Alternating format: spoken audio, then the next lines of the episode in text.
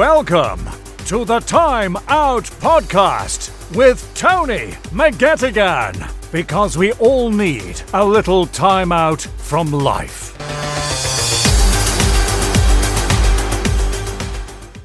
Well, folks, you're very welcome to episode number 43 of the Time Out Podcast with me, Tony McGettigan, and uh, it gives me great pleasure today to welcome a man who's got multiple involvements that keep him busy across various walks of life. He's a campaigner for autism awareness, a blogger, an author, a radio presenter, and also a huge Celtic fan uh, that runs a Celtic gossip page on Twitter that has over 50,000 followers. Uh, and his name is John Joe McGinley. John Joe, you're very welcome to the podcast. Oh, thank you very much, uh, Tony, and, uh, appreciate you having me on. Not a pro- problem, John Joe. And uh, how are you keeping? I'm doing grand, as uh, just trying to keep safe and keep the family safe in these interesting times, and hopefully wait bide the time till the vaccines come along, and then hopefully we can get back to normal and start living life again. That's right. That's what all we can do, uh, John Joe. And uh, certainly, as as my introduction uh, shows, there you're a man of uh, multiple talents, and I'd like to start off at the very top of the show, John Joe, by talking about Celtic, and of course. It's a very disappointing time for, for Celtic at the minute, John Joe. Of course, well, the, the events that happened last weekend, but not even to mention the opposition of Celtic. If you look at Celtic themselves, it's been a very disappointing season as a whole. That's an understatement there, Tony. Yeah. uh, when you actually look at it, we were on the cusp of history, you know, and, and uh, nine in a row is fantastic. Quadruple treble, never be repeated. Fantastic achievements, and they'll go down in history. But the holy grail of it all was was ten in a row. You know, Celtic have, have now done two nine in a rows. Uh, Rangers, uh, when they existed, did nine in a row, but ten in a row would have been fantastic. And we were so, so full of optimism at the start of the season. Uh, on paper, the signings that we made looked good. You know, the Barkas, a Greek international goalkeeper, big money, five million. You know, Ajeti, uh, a sort of penalty box poacher. You know, it, it, it did look good, but for whatever reason, uh, unfortunately, it wasn't to be, and a strong uh, team from Ibrox won the league, and uh, congratulations to them. Hopefully, it'll be the one and only uh, title. But it's uh, it's good for a, a, club to win their first league title, and but as I say, hopefully this will be the kick up the backside that the Celtic uh, board need to get us a top quality, experienced manager uh, a whole new footballing operation with a director of football, and we'll be back bigger and better and stronger next season to get our title back. Well, that's definitely the objective, uh, is to look forward to next season, John Joe. And myself following you on Twitter, John Joe, and uh, as uh, I, I, follow sort of the, the, sort of the feeling among Celtic fans and yourself in particular, and I know that you, there's a number of reasons why you believe that this season has failed uh, but if I uh, if I had to push you for one reason in particular, the single biggest reason that to you, what what do you think would be why Celtic have come so, so much up short?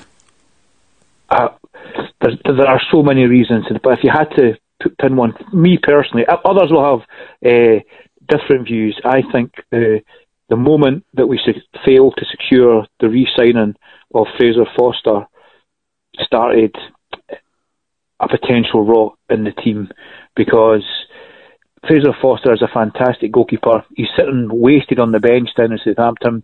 When he was playing up in Scotland, he was imperious. In fact, he won the last season's League Cup on his own against Rangers. And and I'm a great believer that you have to build from the back.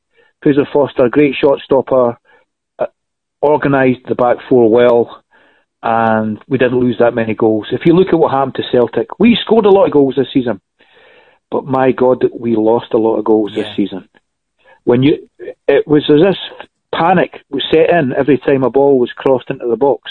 From set pieces, free kicks, corners, we lost lost so many goals at vital moments. It didn't mean that we lost that many games, but it meant we drew too many games. Yeah, and that's, that's two yeah. points two points dropped continuously. So for me, failing to secure Fraser Forster and the form of Barkas that came from uh, Greece just wasn't good enough. He, he, wasn't even quoted in the last few weeks of Lennon's reign, and I think it was a massive, massive mistake that made sure that we had a a very feeble and disorganised defence that cost us dearly. Well, it's funny. It's a very good point you make actually there about the goalkeeper in particular, about uh, Fraser Forster, because to me, um, if you're going for any title or any team that's looking to do well, any kind of ambition that's set any target, if you don't have a, uh, a settled back four with a goalkeeper being the, the vocal point of that, you're ultimately going to struggle. And uh, as you've outlined there, that was uh, maybe the root of, of, of Celtic's uh, problems this season. But of course, Neil Lennon's um, stepped aside. Uh, well, you know, it's, it's hard to for me to understand that in a way. It, it would seem like it's a mutual thing from uh, both himself and Celtic, uh, John Joe. But uh, what do you make of the timing of, of Lennon's departure and, and the way it came about? First, let me say that it's sad when any man loses his job, and such as a, a, a legend at Celtic, such as Neil Lennon. He'll always be remembered as the man who secured the quadruple treble. But I actually think that the Celtic board lacked vision and lacked courage to get rid of Lennon before he should have went. He should have gone a good few months before he did. It was obvious that he had run out of ideas. It was also apparent that the team wasn't really performing for him. And I think if we'd have perhaps had the courage in the boardroom to say, thank you, Neil, for all you've done, but we need to make a change, we might have averted some of the results that we faced in the terrible January when we when we lost so many points. And I, I think it's farewell to Neil. He'll always be remembered, but he stayed too long. Yeah, well, I'm sure that, that definitely seems to be the the general consensus amongst uh, Celtic fans. And as, as, the timing, you sort of when you look at that Rangers game as well, uh, John Joe, the, the, most recent there at, at Ibrox. You know, Celtic, when you look at it, it all changed on the sending off, but Celtic were the. It's, it's a funny how situations come about that Celtic, obviously, they weren't. It was a lack of consistency throughout the season that led Celtic where they were. But in terms of a team against Rangers, they showed in that game against uh, at Ibrox that you know, they were the better team for the large part of it. Unfortunately, uh, you don't get points for artistic impression. No, you get points points for scoring goals and winning games. And unfortunately, that this season Celtic didn't win enough games. Yeah, and that goes that goes down to small small moments, but also small moments can be turned around if you've got character desire and will within your team. And one of the aspects of the Celtic team this season has been a lack of that character, a lack of that determination, and a lack of leaders that can say, listen, lads, this is we're going for ten in a row here. We need to try and do our best. Even if we're behind, let's get the, the equaliser, let's get the winner. That didn't happen in far too many games. Yeah, and that's as I said, the league table definitely doesn't lie. And uh, as you say, Neil Lennon definitely has has uh, has CV. When you look at it, Celtic, um, it's it's very hard for anyone to. You know, obviously it's ended disappointingly for him in the sense of the, the way it ended and the f- fact that it's 10 in a row has failed, but uh, he definitely still will remain a, a, club legend. And of course, John Kennedy's coming there now, John Joe, but who do you, who would you, if you had a ch- chance to appoint your own preference of manager, who would that be, John Joe? Well, first, you've got to commend John Kennedy for stepping in, but that's all he should be interim. I believe that John Kennedy should have the courage at the end of the season to seek out his own future and be his own man and get a managerial appointment away from Celtic to gain the experience. And who knows, in the future, he may come back and be a fantastic manager for Celtic.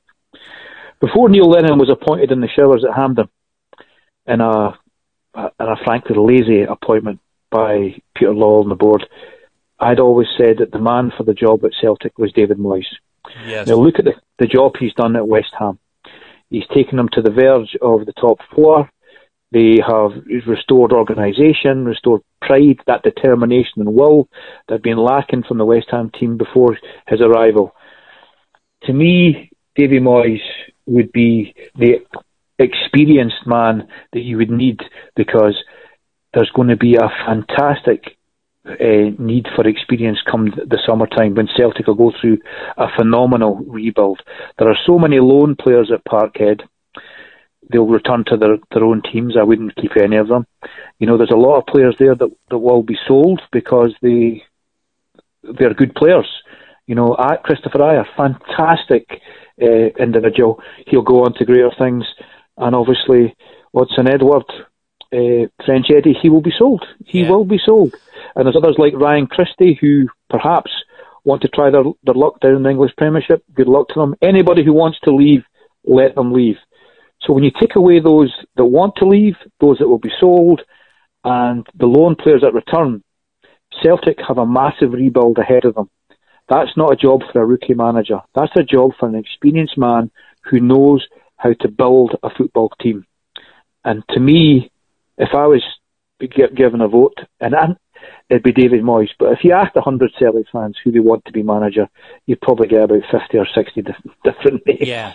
So, but to me, David Moyes is the man for the job. I don't think we'll get him because I think he'll sign a sign a new contract with West Ham. But hey, you've got to have ambition, and for me, ambition and vision is David Moyes. Yeah. Well, when you look at David Moyes, he kind of fits the whole thing about Celtic as well. I think you know we he's uh, he's proven, you know, when I obviously been a United fan as well, John as you know, like uh, I, I never sort of judged uh, David Moyes on that. I, I I'm, I'm of the belief he was never given enough time at United in a six into a six year uh, contract, and uh, I'm I'm actually glad for him that he's shown. Uh, in England, because you don't become a bad manager overnight, and he showed with Everton over a long spell that he was a very capable manager, and I, I think there will be a lot of Celtic fans now, uh, maybe especially seeing the job he's doing at West Ham as a reminder, this man still has what it takes, you know. Listen, when Fergie gives you the endorsement, you're a good manager. Things didn't work out, but he, it just shows his mental strength and his determination that he's come back from no disappointments. I, th- I think in the moment, if you with David Moyes, he'd be making a wee smile to himself and saying, "Listen, I've proved a few people wrong." Yeah.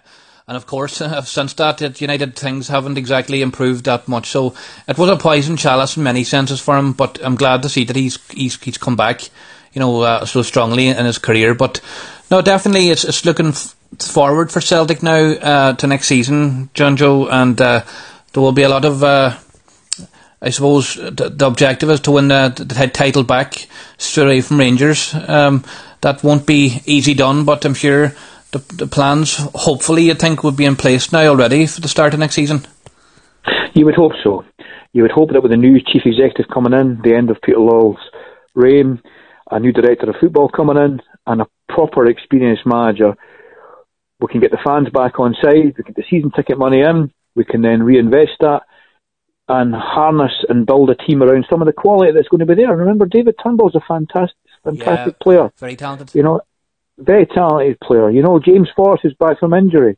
You know, there are players there that are uh, championship championship winning type yeah. players. All we have to do is supplement them with the right people, the right men who've got the skill and most importantly the determination and the willpower to pay, play for the Celtic jersey. I, I think some of those players just don't have the mentality to undertake the pressure that sometimes comes yeah. with being uh, a player at Celtic. Well, I suppose there's a there's a big expectation there too, and a lot of them maybe have failed to live up to that as well. You know, mm.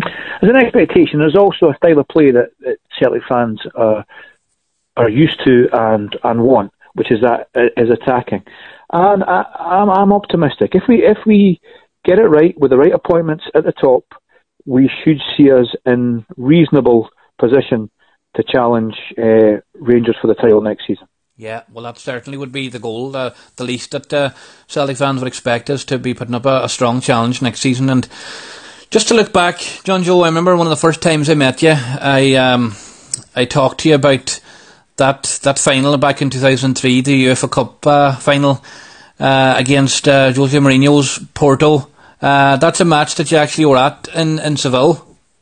I was indeed, yeah, and there was a lot of the, the matches, and they were up to a fantastic uh, run of victories when we actually showed uh, the, that, that Celtic could take on anybody. And it was a fantastic run to the Ville. Uh, just the, the result wasn't for us. Uh, you know, there's there's, there's there's a little story that there's a DVD out there. You know the the, the boys Seville. I, have still never never watched it. I can't watch that final at all. It was just so heartbreaking. We played so well. Henrik Larsson scored two goals and still lost a, a major final. That doesn't happen very often. No, that's right. And uh, I actually watched it back myself there recently, and. Uh, you know, you forget wee things that happen, but of course in that match as well, uh, Bobo Baldé got sent off, and it was a late. It was a late goal. Just uh, I think it was five minutes from the end of before yeah. spot kicks. I was right behind the goals when Bobo made that tackle, rush of blood. But uh, he, he, was a committed player, and these things are, are on a fine line. Uh, he was sent off. We we did our best, and uh, it, it was so close, but it wasn't to be. But I think anybody who was on that run to Seville will have fantastic memories of the, the Celtic side, and anybody who was in Seville and over 100,000 of us yeah. left Scotland, the largest airlift in peacetime since the war. You know, we'll always remember the fantastic way in which the Celtic fans conducted themselves. People of Seville welcomed us with open arms. We enjoyed ourselves in our in our city. We treated it with respect, and uh, we showed that, that Celtic fans are welcome anywhere. You know, other clubs, perhaps across the city, might want to learn some lessons from that. Well, definitely, when you look at Celtic, the the following, like there have been a that Seville game, and it's, it's talked about a lot. You know, there was huge, uh, thousands and thousands of people uh, were lining the streets, and uh, as many, a lot more outside the stadium, of course. But uh, disappointed they didn't get the result. But uh, of course, that uh, team achieved great things domestically under Martin O'Neill, and that was just came up short, unfortunately. But just to talk, go through your your favourite Celtic 11 of all time. John Joe will go through it sort of briefly here. 1 to 11 of all time, your Celtic team, please. And we'll start with your goalkeeper. Well, it was going to be a, a fine line between uh, Packie Bonner, obviously Donegal connections, but for me, it has to be Artur Boruc. You know, he's the second holy goalie after the original holy goalie, John Fallon. And Boruc was just a character. He was an amazing shot stopper never feared a penalty. You know, when it, when we had a penalty against us and Boruc was in goals, you always thought we've got a chance. This keeper c- can save it, and it's been the only keeper I've felt that way.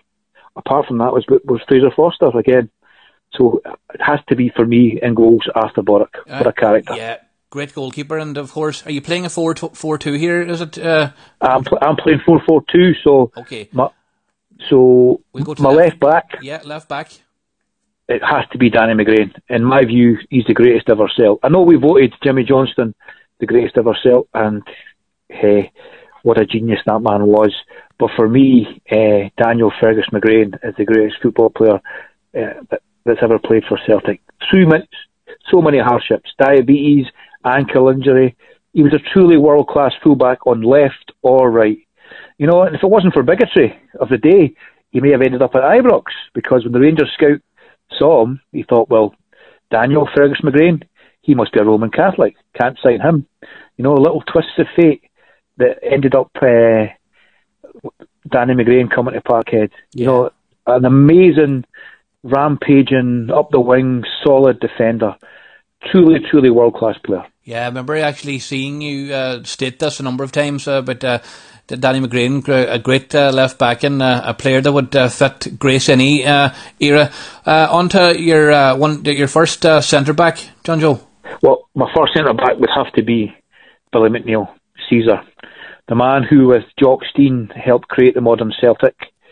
Captain is in Lisbon, but also I love the man for the fact that not only was he a fantastic football player, but he was a fantastic manager. I, I remember the centenary season. Everybody expected Souness, New Ra- Rangers, Cashrich to sweep the board. But hey, Billy McNeill ended that. We won the, the league and the cup. But a brilliant, brilliant player. And a humble man. I, I met him a couple of times and he was a, a fantastic human being. So my first centre back would have to be Billy McNeill. Yeah, great. Uh, by all accounts as well. Like I obviously haven't seen a lot of uh, Billy McNeill really, but uh, a great, great footballer as well, as long as being a great defender. A great football player. He was on the verge of signing for Spurs before Jock Stein came back to Celtic. Yes. You know, little little twists of fate. If uh, uh, if Stein hadn't come in, uh, Billy McNeill was what it looked for the future, was a bit tired of the, the old fashioned training techniques at, at, at Parkhead. He could have moved on, but he didn't. And as they as they say, the rest is history. That's right. And Celtic's uh, Celtic's gain, massive gain. Uh, what happened, of course, the first uh, British club to win the the, the the European Cup in 1967. On to your second centre back, John Joe.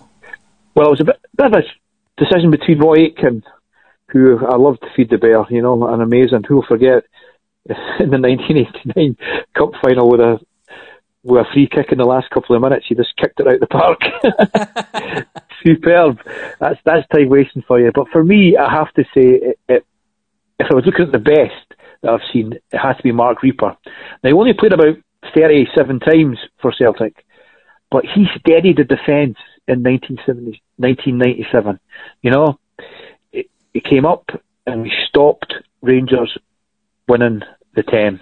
An amazing uh, centre defender, organisational skills, a footballer that, that could move into midfield. It reminds me very much of uh, uh, Kristoffer Ajer at the moment, but unfortunately he had that uh, toe injury which which ended his career. But a fantastic, fantastic uh, centre half who helped stop the 10. Worth his place alone for that, just for that, uh, John Joe, I would say. Definitely. On to right back. Right back. He wasn't the greatest uh, technical skill, but I, I loved him. What a character. It has to be Chris Morris, the only Cornishman ever to play at the World Cup. You know, as part of Jack's army That's of the right. Irish diaspora. You know, set up a Cornish pasty business with his, with his dad. A, a brilliant uh, character. And one of the only, in fact, the only player to play every game in the centenary season. Yes. He, he was so popular with us because uh, we, me and about four of my friends, we drove a car to every game, home and away that season, and we actually christened the my mate's car the official Chrissy Morris Celtic supporters car. So you were fond of him. Well, we were fond of him. We, were- we were we were we were seen all over Scotland. The Chrissy Morris Celtic supporters car. And he was one of the stalwarts of Jack Charlton's team as well, because as everyone knows, that Jack Charlton team was, was built on on solid defence. You know. Again, football football's not a complicated game. If you've got a solid defence, if you don't lose goals and you score goals, you win games. That's true. You know? Yeah, it's a, as a, as a man says, it's a game that's made complicated uh, at times, I suppose. And on to left mid, your left mid. Well, to me, it's the, the person who's been voted the greatest ever uh, Celtic player, Jimmy Johnson. Yes. A tortured genius, but what a genius!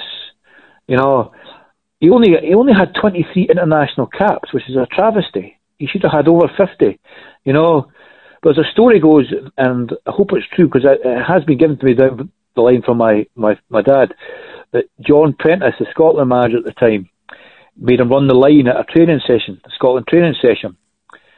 Can you Imagine that, a player of his quality in a training session being the linesman. No.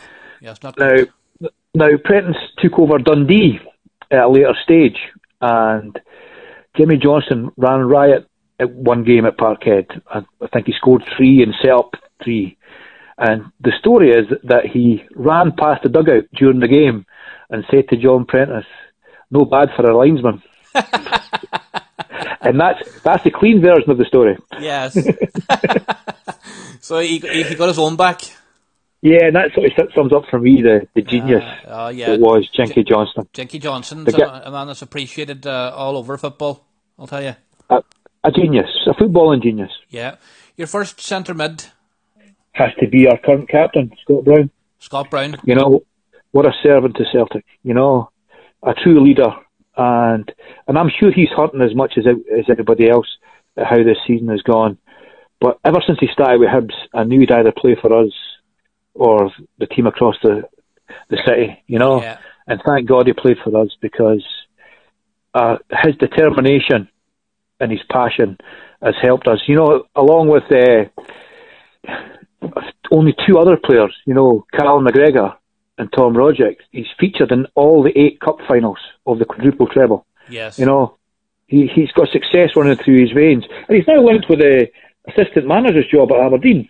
You Yes. know, I would hope that, that there must be some role for him at Parkhead, you know, because I, I think when we're rebuilding, we need that determination and and that drive. Well, people don't understand the club as well, you know, and uh, understand what it means to wear the, the Celtic shirt. You know, you can change, but you sometimes need a bit of continuity to help that change. Yeah. And I would hope that, that in whoever comes in as manager would, would, would see a role for him here. Yeah. But if not, I wish him well if he if he moves up to Aberdeen. Well, I know that the, the one of the times I worked uh, at, Celtic, watched Celtic playing in the league. It was actually a league game against St Johnstone in a couple of years back, and well, probably more than a couple of years, four years back now. And do you know? So I was watching. Sometimes you don't appreciate on TV. Sometimes uh, how important a player is to a team, although you, you can get a good grasp of it. Uh, everything went through Scott Brown you know, every single thing in terms of, uh, you know, the defensive side of the team and uh, the way that the Celtic attacked. He was just a, uh, the, the, the, the, biggest focal point that particular day I was there anyway, you know. No, no, I agree with you. We, we've, we've missed missed the the energy, but you know, time moves on. You know, yeah. everybody's career comes to an end no matter who you are. That's right. That's true. Age, age catches up, and uh, definitely. Yeah. Uh, on to your second centre mid, John Joe. Has to be has to be Paul McStay, the maestro. Yes. You know, he he must have amazing shoulders because he carried the club for many many years when I was watching him yeah. in the late eighties and nineties. You know, he he had sublime passing ability. He had the tenacity to do the tackles, determinations, and he loved Celtic. You know, we were there was times we were truly atrocious, and the only quality we had was Paul McStay. You know, he was a shining light in those dark days, and I'm, I was so glad they endured some success with us. You know, to me, the two greatest years were 1986 when we snatched the championship away from Hearts on the last day of the season. Uh, Love Street, I was there that day. It was fantastic. Yeah, we beat St Mirren five 0 and uh, unfortunately, poor Hearts uh, failed to do what they had to do and lost at Dens Park. So it was the last, you know, day, the last day clincher. It, it, yeah, it makes it all the sweeter. Yeah, it does, especially, when, especially when we were the only supporters bus that actually left from Edinburgh. yes, but uh, we didn't get much of a reception coming back when we, we arrived back at uh, the Haymarket. We got all our windows put in. oh, not a very good uh, reception, that. Ah, well, the Hearts fans must have been upset at something. I don't know. I don't know what it was. something, uh, something upset them. But no, something def- upset them. Definitely Paul McStay. When you think of uh, maestros, you know, you know uh, he's a name that I hear a lot with, with Celtic, and uh, he uh, another thing that's uh, it's a dying, it's a dying uh, sort of feature now amongst many uh, players and, and, and club football is he was loyal to Celtic as well. You know. Well, he had chances to go, but he stayed, and he, he, he you, you talk about players being Celtic legends. You know, there, you can talk about loads of players being Celtic legends, but there's only a few that really are, and Paul McStay is one of those. He's one of those club legends. Yeah, definitely so. Right, John Joe, on to uh, right mid. Who's your choice? Bobby Lennox, a great friend of Jimmy Johnson. They were great pals. Uh, Bobby Lennox, probably one of the fast, fastest people in uh, Scottish football, British football, even world football. He was nicknamed as the Buzz Bomb. Yes. Or his other nickname was Lemon because he thought he made defenders look like suckers. You know. he was a great hero of mine. Yeah, I saw him at the end of his career when he came back from America. You know, he, came back in September '78, and because he, he joined Houston Hurricane before that, and it was amazing to see him. You know, even then, he was still so fast. And I actually think it, uh, he helped us win the league uh, and the Scottish Cup because he was he was so head and shoulders above the players, the younger players in the park. You know, he was he was the last Lisbon Lion to retire, and he's a man. He played in two European Cup finals. Remember, we everybody talks about Milan, but we we got came so close after winning the Battle of Britain against Leeds United to lose the 1970 European Cup final to Feyenoord. And yes. So, you know, a wonderful player, wonderful yeah. player. This is shaping up to be some team, and of course, uh, that's a it's an old saying that uh, form is temporary, but class is permanent. And even though he was at the tail end of his career, he still had he still was a class player. And uh, on to your t- striker, uh, your first year strikers, John Joe. The first striker, Kenny Dalglish. Yeah. You know, why not? The man had it all. The ability to be what you now define as being the number 10. But for me, he's one of the greatest strikers football's ever seen. You know, scoring goals for Scotland, scoring goals for Celtic, for Liverpool, you know, 102 caps for Scotland. A man who, again, gave loyalty to Celtic. He could have left a year earlier, but decided to stay when Jock Stein was recovering from his car accident. So, again, a wonderful player. And somebody that can link with a midfield. Yeah. You know, it's all very well having great uh, natural goal scorers, but you want to build a team. And for me, the reason I included uh, Ken is that man could link with a midfield. Well, that's important. It's important any successful team that you have that link to midfield. And uh, Kenny, uh, he wasn't, you know, nicknamed King Kenny for no reason. He was a, yeah. a, a, a, special talent. And who's your second striker, John Joe? Well, if you start off with King Kenny, you have to finish off with the King of Kings, yeah. Henrik Larsson. A truly immense uh, striker. You know, I was at his first game at Easter Road. yeah. When he came on, you know, and he passed the ball to Chic Charnley, who scored, and we go beat 2 1. Everybody thought, who's this player we've bought? Yeah. You know, he made us eat our words. Uh, the joy that that man gave us and the goals that he scored. You know, machine. the man, a goal machine, but again, a man who could link up with the play. He wasn't just a one man play. He could take on a defence by himself, but he linked up well with all the partners that he had. You know, Chris Sutton, you know, John Hartson. Th- this was this was a man that could play in any team, and he proved it. Yeah. You know, when, when players leave Parkhead, you say, "Ah, oh, well, that's that's the end of them." You know, they'll, they'll not going to, they won't win other things, greater success. This is a man that went to Man United in Barcelona, won the Champions League. That's right. He actually was instrumental. Know, he was instrumental in Barcelona winning the Champions League. He was, and yeah and it showed the class and the quality of the man, and and that's why I think if you asked any Celtic supporter to include the team, yeah. Henrik Larsson would be there. He'd be there. Well, it's often talked about, of course, about um, you know players that uh, if they make it up in Scotland, they'll not be able to make it elsewhere.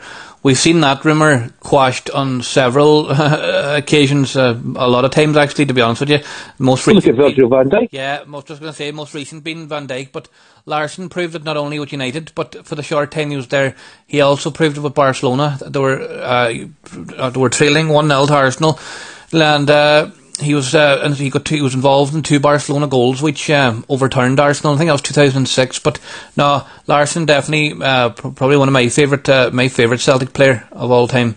Uh, there's, there's there's too much snobbery in football. You know, was you know it's just the Scottish league. Look at Kieran Tierney. What yeah. difference he's making to the Arsenal side? That that man will go on to become Arsenal captain. Well, what he's doing with Arsenal, Kieran Tierney, is uh, he's instilled a bit of passion and leadership in Arsenal. You know, when uh, when, when when I've watched him, um, you know, Arsenal is something they're, they're lacking at times is that sort of drive. And uh, for me, Kieran Tierney, he's a kind of player that uh, uh, I'm surprised Arsenal will do well, maybe to keep hold of him as well. You know. Well, they might do. They might do. But he's a fantastic player, and as I say, that leadership and, and drive was missing from the our team this year. Yeah, we could have done with him. But anyway, uh, yeah, most, most certainly so. You can't players like that cannot be you know re- replaced easily, uh, John Joe. But that's a that's a brilliant team, John Joe, and uh, a team that would stand up to any any team on any given day. I'll, I'll tell you that much for nothing. And uh, thanks for compiling that because I know it it probably wasn't the easiest task. Well, there's so many players you could pick from. You know, Roy Aitken's not on the side. You know, side. You know, there's fant- fantastic players yeah. I didn't even include Kieran Tierney. That's right. Because let's face it, Danny McGrain. Danny McGrain uh, had that position, so it's superb. And there's so many great memories that Chrissy Morris gave us, so he had to be yeah. there. But that's it's great to have talked about the Celtic sort of uh, current and, and, and past with you, John Joe. Um, so because I know how important Celtic is to you. And uh, before we move on to Irish Wise Guys, I just want to say uh, well done with the work that you're doing with Celtic Gossip and, and, and keep that up because uh, you're on a very in- informative page there that uh, have a lot of football and Celtic enthusiasts following you. So uh, a big well done on that job. As I say, it's just a, a labour of love, a hobby, yeah. and all I all I try and do is is is, is pass on some, some Celtic news and, and, and yeah. have a bit of debate with, with all the, the fantastic Celtic fans that are there that are on Twitter. Well, you definitely do a good job of it, yeah, and um, uh, I have to say. On to the second segment, uh, John Joe, of this uh, interview, and it's uh, your um, your current book that you've released, and it's well, it's out now a number of months. Uh, I think it was late last year, actually. Uh, the Irish Wise Guys, and it's a book that's doing really well for you. Yeah, I, I released that book in sort of I think it was October last year. Uh, it was, it's one of these books that, that, had been ready for about a year, but the pandemic came upon us, and uh, I was deciding whether whether to launch it because we wanted to have a traditional book launch in, in both Donegal, Scotland, and there's also bookshops in Derry and Dublin that we want to have a launch as well. But you know yourself, can't do that face to face. No. So I had to had to try and launch it uh, virtually using Facebook and uh, Twitter, and it's thankfully it's gone down well. You know. Well, you're definitely doing a good job of promoting the book, and um, I have a copy myself. And I'll, I'll, be honest with you, the subject matter, in the sense of, I, it wouldn't be my um, cup of tea normally, something I would uh, read. But uh, it being involved with yourself, in the sense of you being the author, I have. Taken it upon myself to read into it, and it is actually uh, including great Irish history uh, of a lot of uh, these these wise guys, as the book is uh, aptly called, uh, John Joe. But just to talk about, as I look at the book in front of me, uh, just the most notorious Irish American gangsters. Just to touch on a number of those, John Joe, uh, if you will. Yeah, the thing about the book is it's about seventeen uh, gangsters that have Irish American roots. You know, and what I wanted to do was not just tell their story, but to, to actually try and identify what made them into the individuals they were. You know, the vast majority of these these men suffered abuse uh, when they were younger, be it in the institutional schools, the Catholic schools, or even for their family. And that that's not to defend uh, their actions because that's indefensible. You know, some of the crimes they committed were, were truly atrocious. But what I wanted to do was was to tell their stories, but also to to highlight what made them the men they were. Their beginnings, yeah. Yeah, some of these men became the, some of the richest men in America. Yeah. Uh, others became the most wanted men in America. But but all of them, uh, when you look at their stories, had a lot of tragedy, trauma in their lives, but also a lot of brutality. So the book is not to glorify them in any way whatsoever. It's just to, to tell the interesting story because it's it's part of the Irish diaspora in America's history. You know, we everybody's image is always about the, the cops on the beat or the all our relatives coming off the, the farming boats in New York. But as the Irish community became embedded in America, it became embedded in politics, it became embedded in business, but more and more, especially from the 1900s, 20s, 30s, and 40s, it became heavily embedded in crime and that's really the the basis of the book. Yeah, you know, looking at those stories. And of course, uh, there, there's a number of uh, uh, kind of local enough uh, stories here in the sense of uh, you've got uh, a chapter here on Mad Dog Coll and Owney Madden. Maybe just start with Mad Dog Coll. Um, yeah, you know, they all call Mad Dog Vincent Coll. He, he wasn't called Mad Dog until later in his career. Everybody calls him the, the gangster from Gweedore, but the fact he was only born, he, he left this place very, very, you know, young, less than a year old, to move to the, the Bronx in New York. And it was the, in the Bronx that uh, he was moulded into the gangster that he, he, would be. He had a difficult childhood. He was constantly in trouble. He, he was expelled from local Catholic schools. He was in the in the the gangs called the Gophers, led by Owney Owney Madden. Yes. Uh, you know, the, the, there was a big age gap between them, but Owney Madden turned out to be a mentor for Mad Dog Coll, and it was as a enforcer in the gangs. He was picked out by Dutch Schultz, you know, as a as a man to watch. So he became a trusted lieutenant of Schultz. He became one of the Prohibition's most feared enforcers, yes. killing so many people. You know, and the pro- problem for Coll is that he just didn't want to be the enforcer. He wanted to be the gang boss. Yes. Well, eventually, Dutch Schultz wasn't going to stand aside, so a war really became the two of them, Schultz and Coll. Now, Coll was such a violent, violent man. you know, Dutch Schultz was actually afraid of him, and he realised that only one of them was going to survive. And Dutch Schultz, who was a very well connected gangster, decided that it was going to be him that was going to survive. Yes. But the final nail in in Coll's coffin was that he was hired by the godfather of the day, Mar, uh, Maranzano. Yes. He actually called him to his office because he wanted to, him to kill Lucky Luciano, who was the number two in the Italian mafia. And he offered him $50,000 at the time, which was the highest payment for a hit at that time. Yeah. Nobody had been given any more than that. that this was in 1931, so just imagine the amount of money that was. Lucky, Lucky Luciano knew that somebody was going to kill him, but he didn't know who. And he had actually put his men outside Maranzano's office to try and see which of the hitmen coming in would be the man that would be hired to kill him. Yeah. And when they seen Coll going, they realised it was Coll. And when Lucky Luciano found out that Maranzano had paid Coll fifty thousand dollars to kill him, Lucky Luciano put a hit of fifty thousand and one dollars on Vincent Mad Dog Coll. Yes. One dollar more, and that meant that every single assassin in New York and the surrounding area was out to kill Vincent Mad Dog Coll. And from having read the the, the book uh, and that chapters and, and uh, most recently, well, the last few days, John Joe, uh, Owney Madden actually was involved in that as well. He played a, a role in that, didn't he? He played a pivotal role Yeah. because Coll went on the run and he used all these safe houses. Yes. And Coll believed that he could negotiate because Coll was a he was psychotic, but he was very intelligent. Yes. He believed that he could negotiate his way out of it.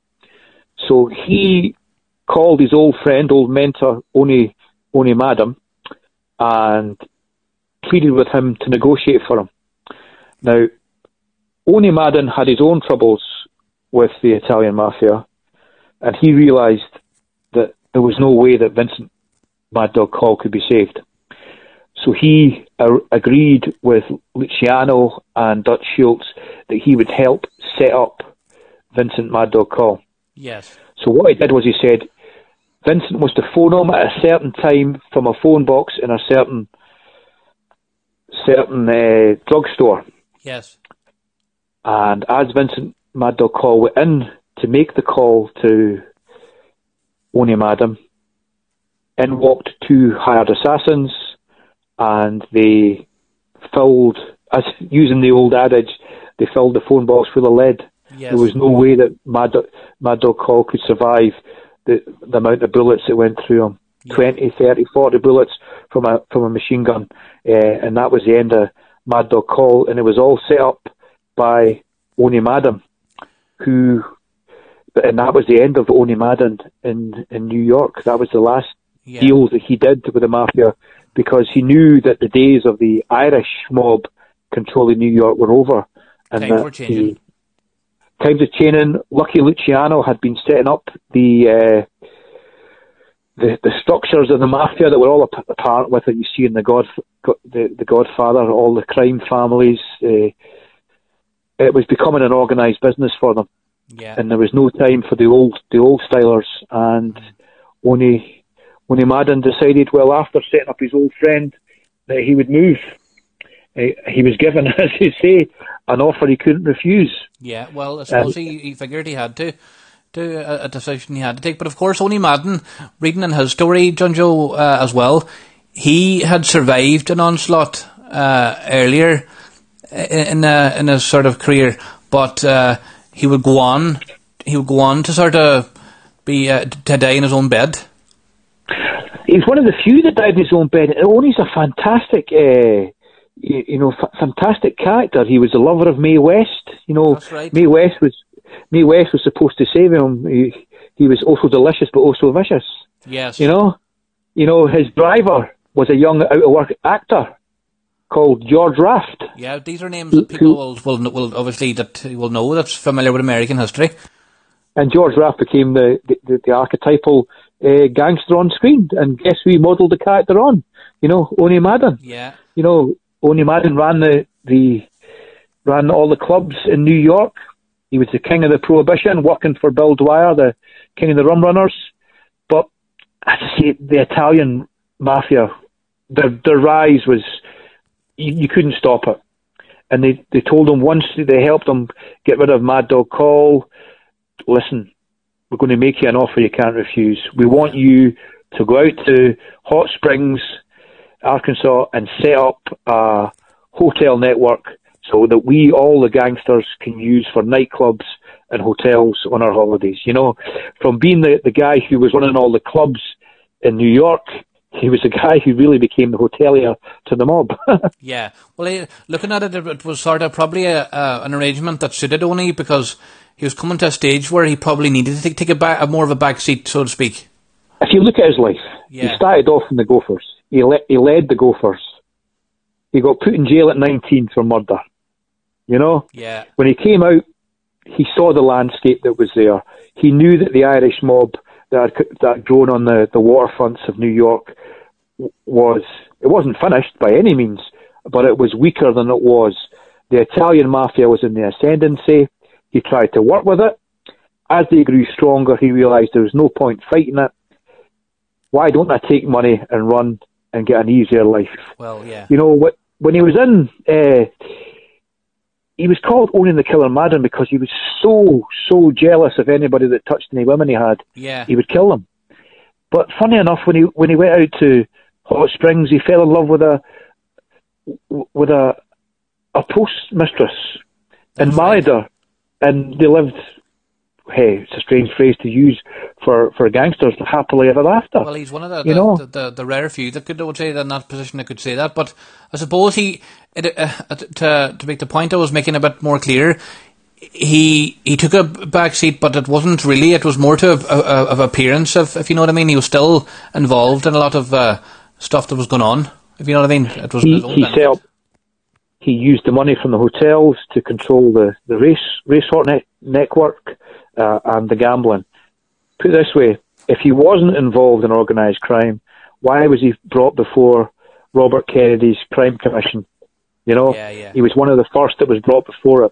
He used to, he sat there with his scarf and his trademark uh, tweed cap, and when Robert Kennedy asked him about his of his crime connections, he's one of the most famous people for saying, "I plead the fifth. Yes. He said nothing. He told them nothing, and uh, whilst he was obviously involved in organised crime, they couldn't pin on him. And un- unlike a lot of his contemporaries, he died in his bed. Yeah. He died a wealthy man in his bed. Yeah. And that's that was just the sort of story of Owney Madden. That's there's only the two uh, stories amongst uh, Mad Dog, uh, Vincent Coll, and Owney Madden, and there's there's 17 as you've said. And the final one that you're going to touch on touch on right now uh, is uh, you've just mentioned his name there previously, John Joe. Bill Dwyer. Yes, Bill Dwyer. You know, he was also known as the king of the, the rum runners. You know, and he was very much connected with Owney the Killer Madden. Yeah. You know, Bill Dwyer got into bootlegging and prohibition, and he didn't like violence. He was very much the crime, especially in prohibition, with bootlegging, it should be a business. And he organised it and he ran it like a business. But the problem was it was too violent. Yes. And not not being a violent man, he needed a he needed a sidekick, a partner who could handle the violence. And one night, one of his uh, consignment of trucks was hijacked, and it was hijacked by Owney the Killer Madden. Yes. And rather than start a war with Owney Madden, he arranged to set up a business meeting with him. And Bill Dwyer said, "You be my business partner.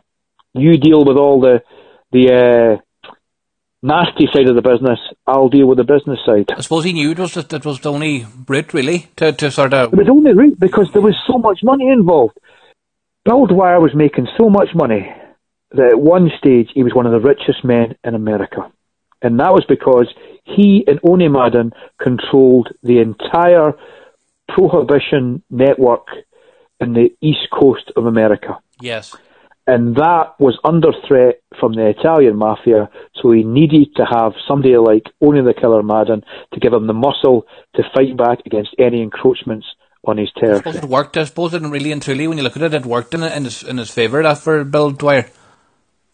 His intelligence was the, the main thing that worked in his favour as well. Yeah. Because he was called the king of the rum the rum runners because what he used to do was to take all the the top quality booze because you've got to remember in the prohibition a lot of the illegal stuff it wasn't called gut rot for nothing. It could make you go blind. Yes. You know? So people actually wanted good quality alcohol. So he would import it from the Caribbean and from England. But what he would do is he would obviously the Coast Guard was watching the American coast, but what he would do, he would then get it shipped to outside the American legal limits, put it onto fast speedboats, and then these would evade the Coast Guard.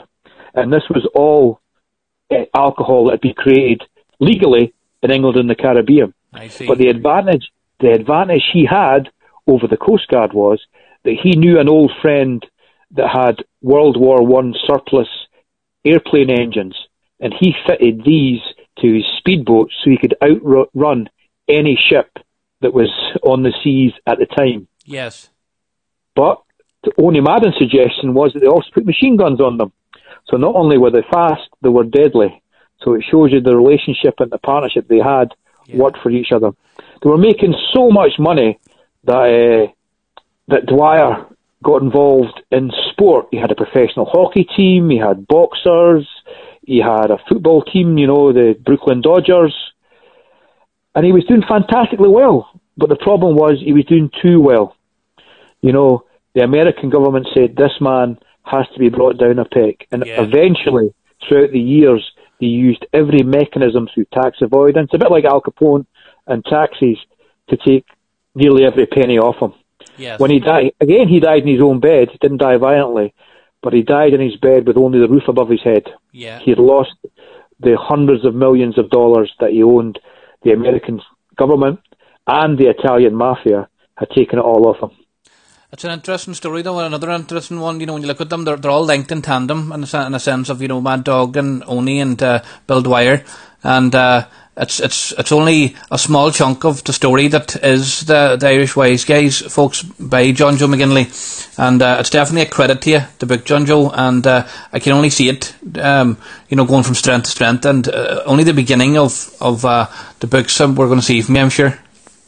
Well, there's two things to it. The first one is if anybody wants a copy of Irish Wise Guys, it's available on irishwiseguys.ie, or the Kindle version is available on Amazon. But uh, I'm working on my second book at the moment, which is called The Irish in Power, which is about the Irish American politicians who have uh, impacted so much on America. I haven't gone for the high profile people that you always talk about. I've gone for the, the lesser known but influential politicians that have fantastic stories. You know, like James Michael Curley, who was the mayor of Boston, probably the most progressive but corrupt politician of his time. You know, James Farley, he was the power behind the throne of Franklin Delano Roosevelt, and he was also the man that brought Coca Cola to uh, Europe. Yeah. So I'm busy working on that book, and that should be available uh, in September of this year. Well, it's definitely another it's another sort of a, a different angle to the Irish wise guys, but again, it's it's Irish um, at the heart of it, Irish people, and uh, I'm sure that will be uh, another uh, successful uh, release for you, John Joe. But definitely check out that uh, book, folks, as John Joe has mentioned there, IrishWiseGuys.ie, and uh, I can say myself that it's uh, it's a brilliant read. And as I say, I'm not into that sort of subject matter, as I say specifically.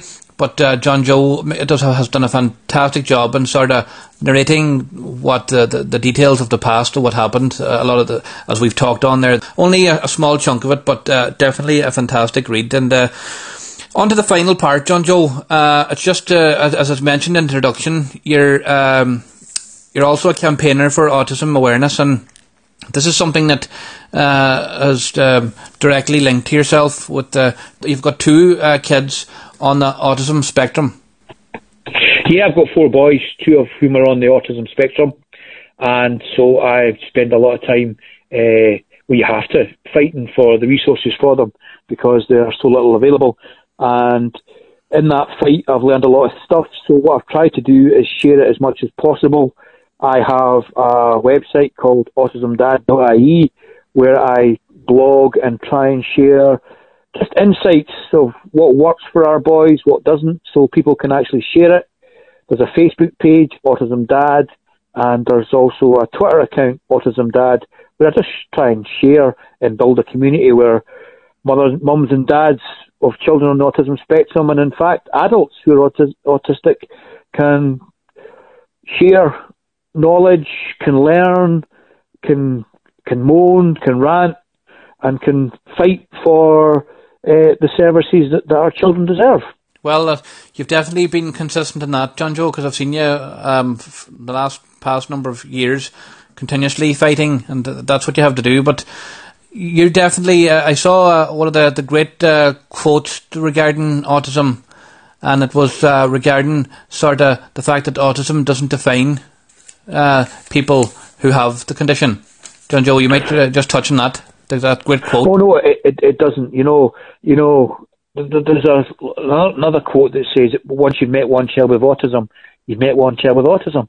The autism spectrum is so wide, and the how it affects individuals is completely uh, massive that no no child with autism is the same, and that's why none of our children should be defined with autism. They have different they have a different sense of the world, they have a different way of experiencing the world, and what one of the things I'm trying to do with Autism Dad is to try and create awareness about autism, yeah. because for too long, children have been compartmentalised with autism as being, oh, it's a disability, well, we need to treat them differently, and oh, there's, you know, in the past they're all locked away and treated as different.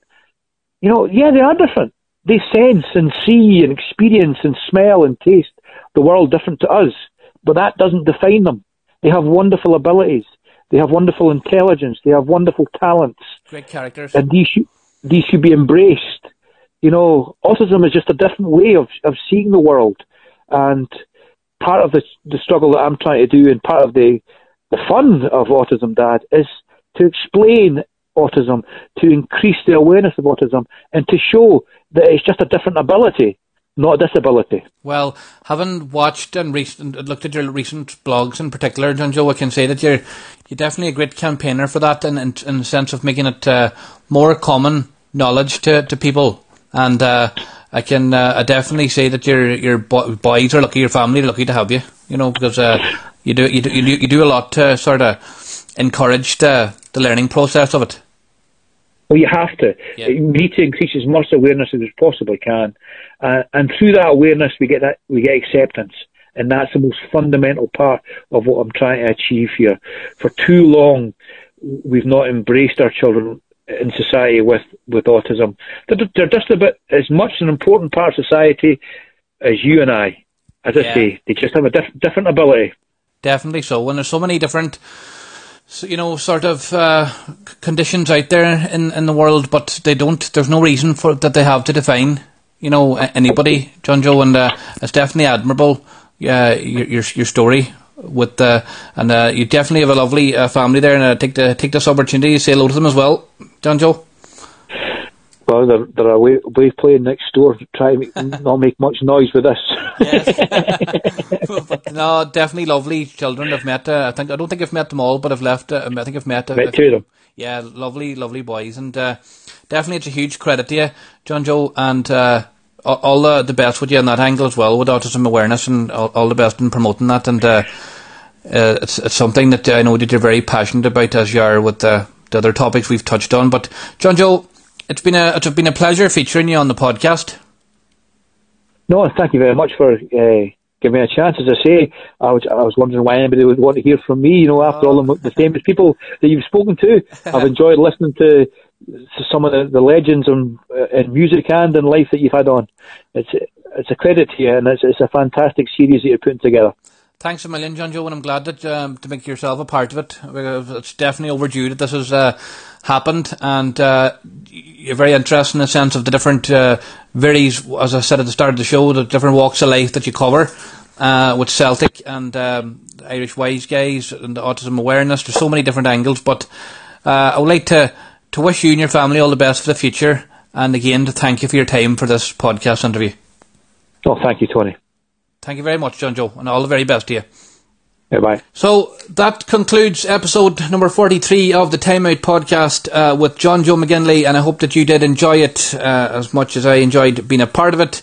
Uh, stay on the lookout for episode number 44, which will be coming next week, and uh, all that remains for me to say on this episode is from me to you. Until next time, take care. For more on the Time Out podcast, visit thetimeoutpodcast.ie. Thanks for listening.